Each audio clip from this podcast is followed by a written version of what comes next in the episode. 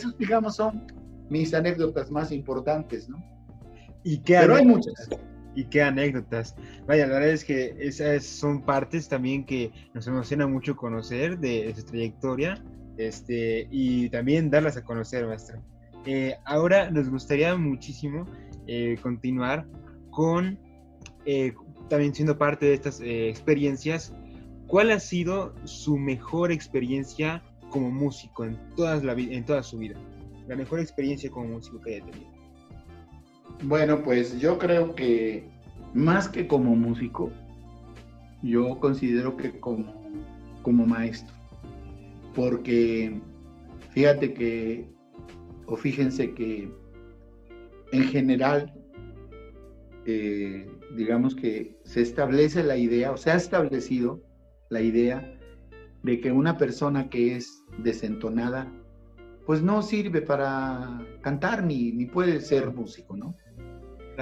Entonces yo siempre he sustentado el criterio contrario. Y yo digo que todos los seres humanos, todos, pueden, excepción de que tengas un problema físico en tu oído interno, estés enfermo o que traigas algún problema congénito en tu oído. Pero de ahí en fuera se puede. Lo que pasa es que se necesita mucha paciencia y mucha dedicación para ayudar a una persona así. Entonces, el caso que les narro rápido es de un muchacho de maltrata que, eh, no olvídense, era un tono y medio de diferencia. wow. Entonces, yo quería desaparecerlo, pero dije, no, esto es un reto. Y entonces yo lo agarré.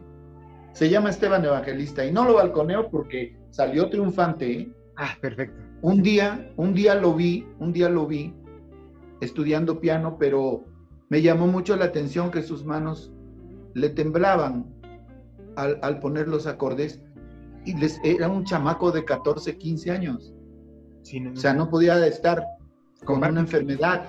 Sí, sí. Entonces le dije, ¿por qué te tiemblan tus manos? Y dice, así como sin darle importancia, ah", dice, es que hago mucha fuerza y, ahorita ya estoy cansado. Eran para esto las 7 de la noche, ¿no? Le digo, pues ¿en qué trabajas? Dice, en el campo. Ok, pero ¿qué haces? Ah, dice, pues es que yo llevo la yunta. Y entonces, este, pues hay que ir agarrando los animales y hace uno mucha fuerza. Entonces ahorita mis manos están, mis manos están temblorosas. Y eso me impactó mucho, ¿no? porque decía yo, otros chamacos que vienen de aquí a la vuelta de la escuela no van, no estudian, etcétera. Y este pobrecito que viene de tan lejos, con un trabajo tan difícil y está estudiando. No, en tres años él estaba tocando Bach y toda la cosa. ¿eh? Los pequeños preludios y fugas y toda la cosa. Y además en el coro, porque tenían que estar en el coro porque era materia obligatoria, yo le dije, ¿Te puedes quedar media hora después? Sí. Y ahí me tienes. Ahí me tienes. Trabajando con Duro y dale. Repite esta nota. Repite esta nota. Y eh, eh, la daba. Haz de cuenta que daba. La, sol, do, re, mi, fa, sol. Da un sol. Sol. Y ya, ya lo afiné. Ok, ahora otra vez. Sol. No. A ver otra vez. otra vez. Y así tú. O sea, daba una vez la nota y a la siguiente la daba en otro lado, arriba, abajo, donde quieras. Sin embargo, terminó respetablemente afinado. Entonces, esas son de las experiencias hermosas que a mí me llenan de satisfacción, que no me dejan nada. No me hicieron más rico ni más pobre, pero sí me da la satisfacción de que en algo contribuí para que esa persona se formara. Y bueno, pues qué te digo de los alumnos que han estado conmigo, como Bruno, que es el principal oboe de la Sinfónica de Jalapa, Paris, que es pianista, eh, Víctor Carrera, que es el contrabajista principal de la Sinfónica de Chihuahua, y así. No lo son por mí, por supuesto que no. Lo son porque le echaron todos los kilos y trabajaron y siguieron estudiando. Pero, pues yo fui su maestro de primeras notas, ¿no? Claro. Claro, definitivamente. Sí, ahí la, la, semilla que se siembra, cómo se siembra esa semilla es lo que va a determinar también cómo es el futuro. Y así como hubo experiencias como esta que nos contaba muy agradable, seguramente igual en este tiempo como profesor ha habido experiencias no tan agradables. ¿Cuál ha sido alguna de ellas o la que más haya eh, tenido peso eh, de aquella experiencia que no fue muy grata como profesor? Fíjate que no tengo. Solamente recuerdo de un alumno que era un poco rebelde, pero como yo tengo carácter fuerte, no permití que él avanzara más. O sea, le dije, mira, si no te parece lo que yo te enseño, si tú crees que yo no sé lo suficiente para enseñarte, no hay ningún problema.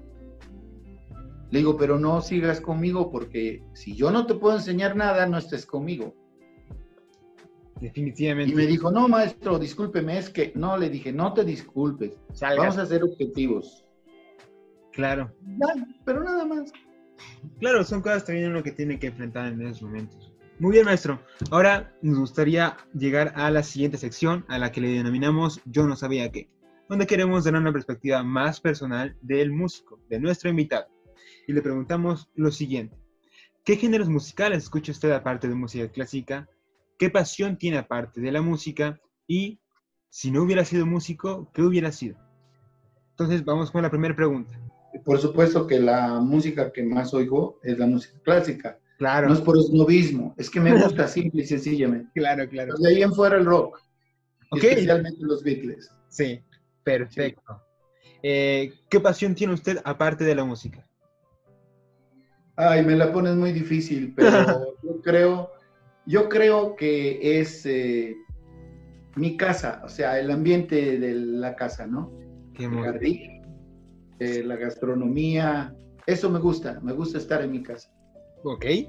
Y si no hubiera sido músico maestro, ¿qué hubiera pasado? Mira, no me considero músico, ¿eh? esto es un, acotamiento que quiero hacer, pero soy aprendiz de brujo. o realmente mi pasión, cantar. Me hubiera encantado ser cantante de ópera. Perfecto. Ok, maestro. Esa es una, una parte que no sabíamos de usted. Oiga, y en este tiempo que ya nos ha contado acerca de cómo inició eh, su estudio musical, las decisiones que ha tomado y las diferentes vertientes, llega a un punto muy importante después de consolidarse como profesor aquí en Orizaba, participando en diferentes instituciones. ¿Cómo es esa vida como profesor que usted tiene? Eh, ¿Cómo la comparte eh, usted su tiempo con su familia, en el trabajo? ¿Cómo es su día a día como profesor? También ha sido fabuloso porque a mí solamente me ha faltado dar clases en kinder. okay. Ahí en fuera he dado clases, como dices, me recuerda esto rápidamente, les digo. He dado clases en primaria, en secundaria, en prepa y en la universidad. Y he combinado mis actividades dando clases de educación artística, pero también en la Universidad Veracruzana. He dado clases en Derecho, en Sociología, en la Universidad del Golfo de México también, en Derecho, eh, en Administración, Técnicas de Investigación, o sea, como que he diversificado todo esto, ¿no? Entonces, para mí ha sido, ¿qué te puedo decir? Pues fabuloso porque me ha permitido hacer lo que a mí me gusta. Número uno, el coro. Eso es así, lo fundamental para mí es, mi vida es el coro. Cantar es mi vida. Y hacer cantar a los demás y oír cuatro o más voces y si se acompaña con orquesta, pues qué mejor, ¿no? Claro, definitivamente. ¿Y cuál es, como profesor, qué aprendizaje usted se ha llevado, sus mejores experiencias que ha tenido en su vida como profesor? Pues que gracias a que me he desarrollado como, como profesor, he aprendido mucho, porque acuérdense que el proceso se llama enseñanza, aprendizaje.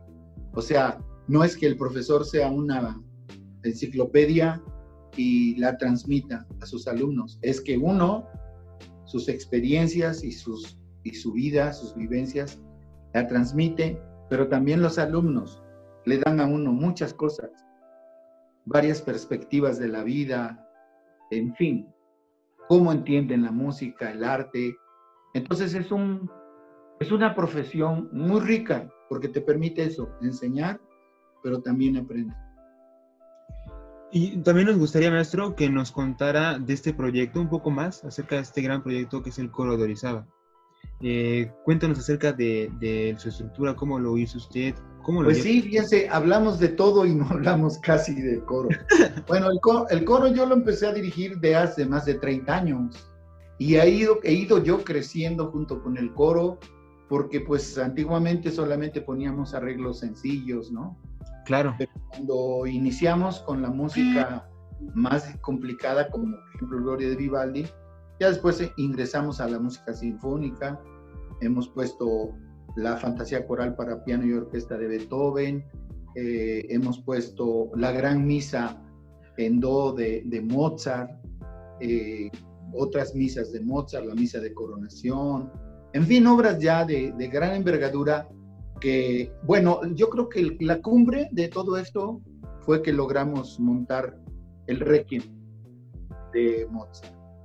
Y yo cuando fue el estreno les dije al público, le dije al público en el Teatro Llave que era un momento histórico porque en Orizaba, por primera vez desde que Mozart escribió el Requiem, se cantaba en Orizaba con gente de Orizaba, con orquesta, con cantantes, con solistas, con coro de Orizaba. Y eso no es fácil, muchachos. No, para, nada. Oiga, maestro, ¿y qué viene para usted en estos últimos meses de 2020, meses pandémicos? ¿Y qué viene para usted eh, el 2021? ¿Qué, ¿Qué proyectos hay? Eso solamente Dios lo sabe. Pero, y digamos que de aquí a, esperemos que pase esto, en diciembre tenemos programado cada año dábamos recitales, de, hemos dado desde hace más de 20 años recitales de Navidad con el coro. Y este año, bueno, cada año era con el maestro Eduardo Sánchez Carrasco, muchas veces con él, pero desafortunadamente él ya partió para el Eterno Oriente y entonces eh, me hicieron la propuesta de que, de que montemos, porque íbamos a cantarlo en agosto, el Gloria de Vivaldi en el Teatro Llave, y que lo pongamos como obra de Navidad y que yo dirija la orquesta y el coro. Yo no soy director de orquesta, pero pues conozco bien la obra y con la ayuda de los maestros de la orquesta, pues estoy seguro que lo podremos hacer. Claro, excelente. Estamos ansiosos, maestro, por escuchar esa obra y ese trabajo.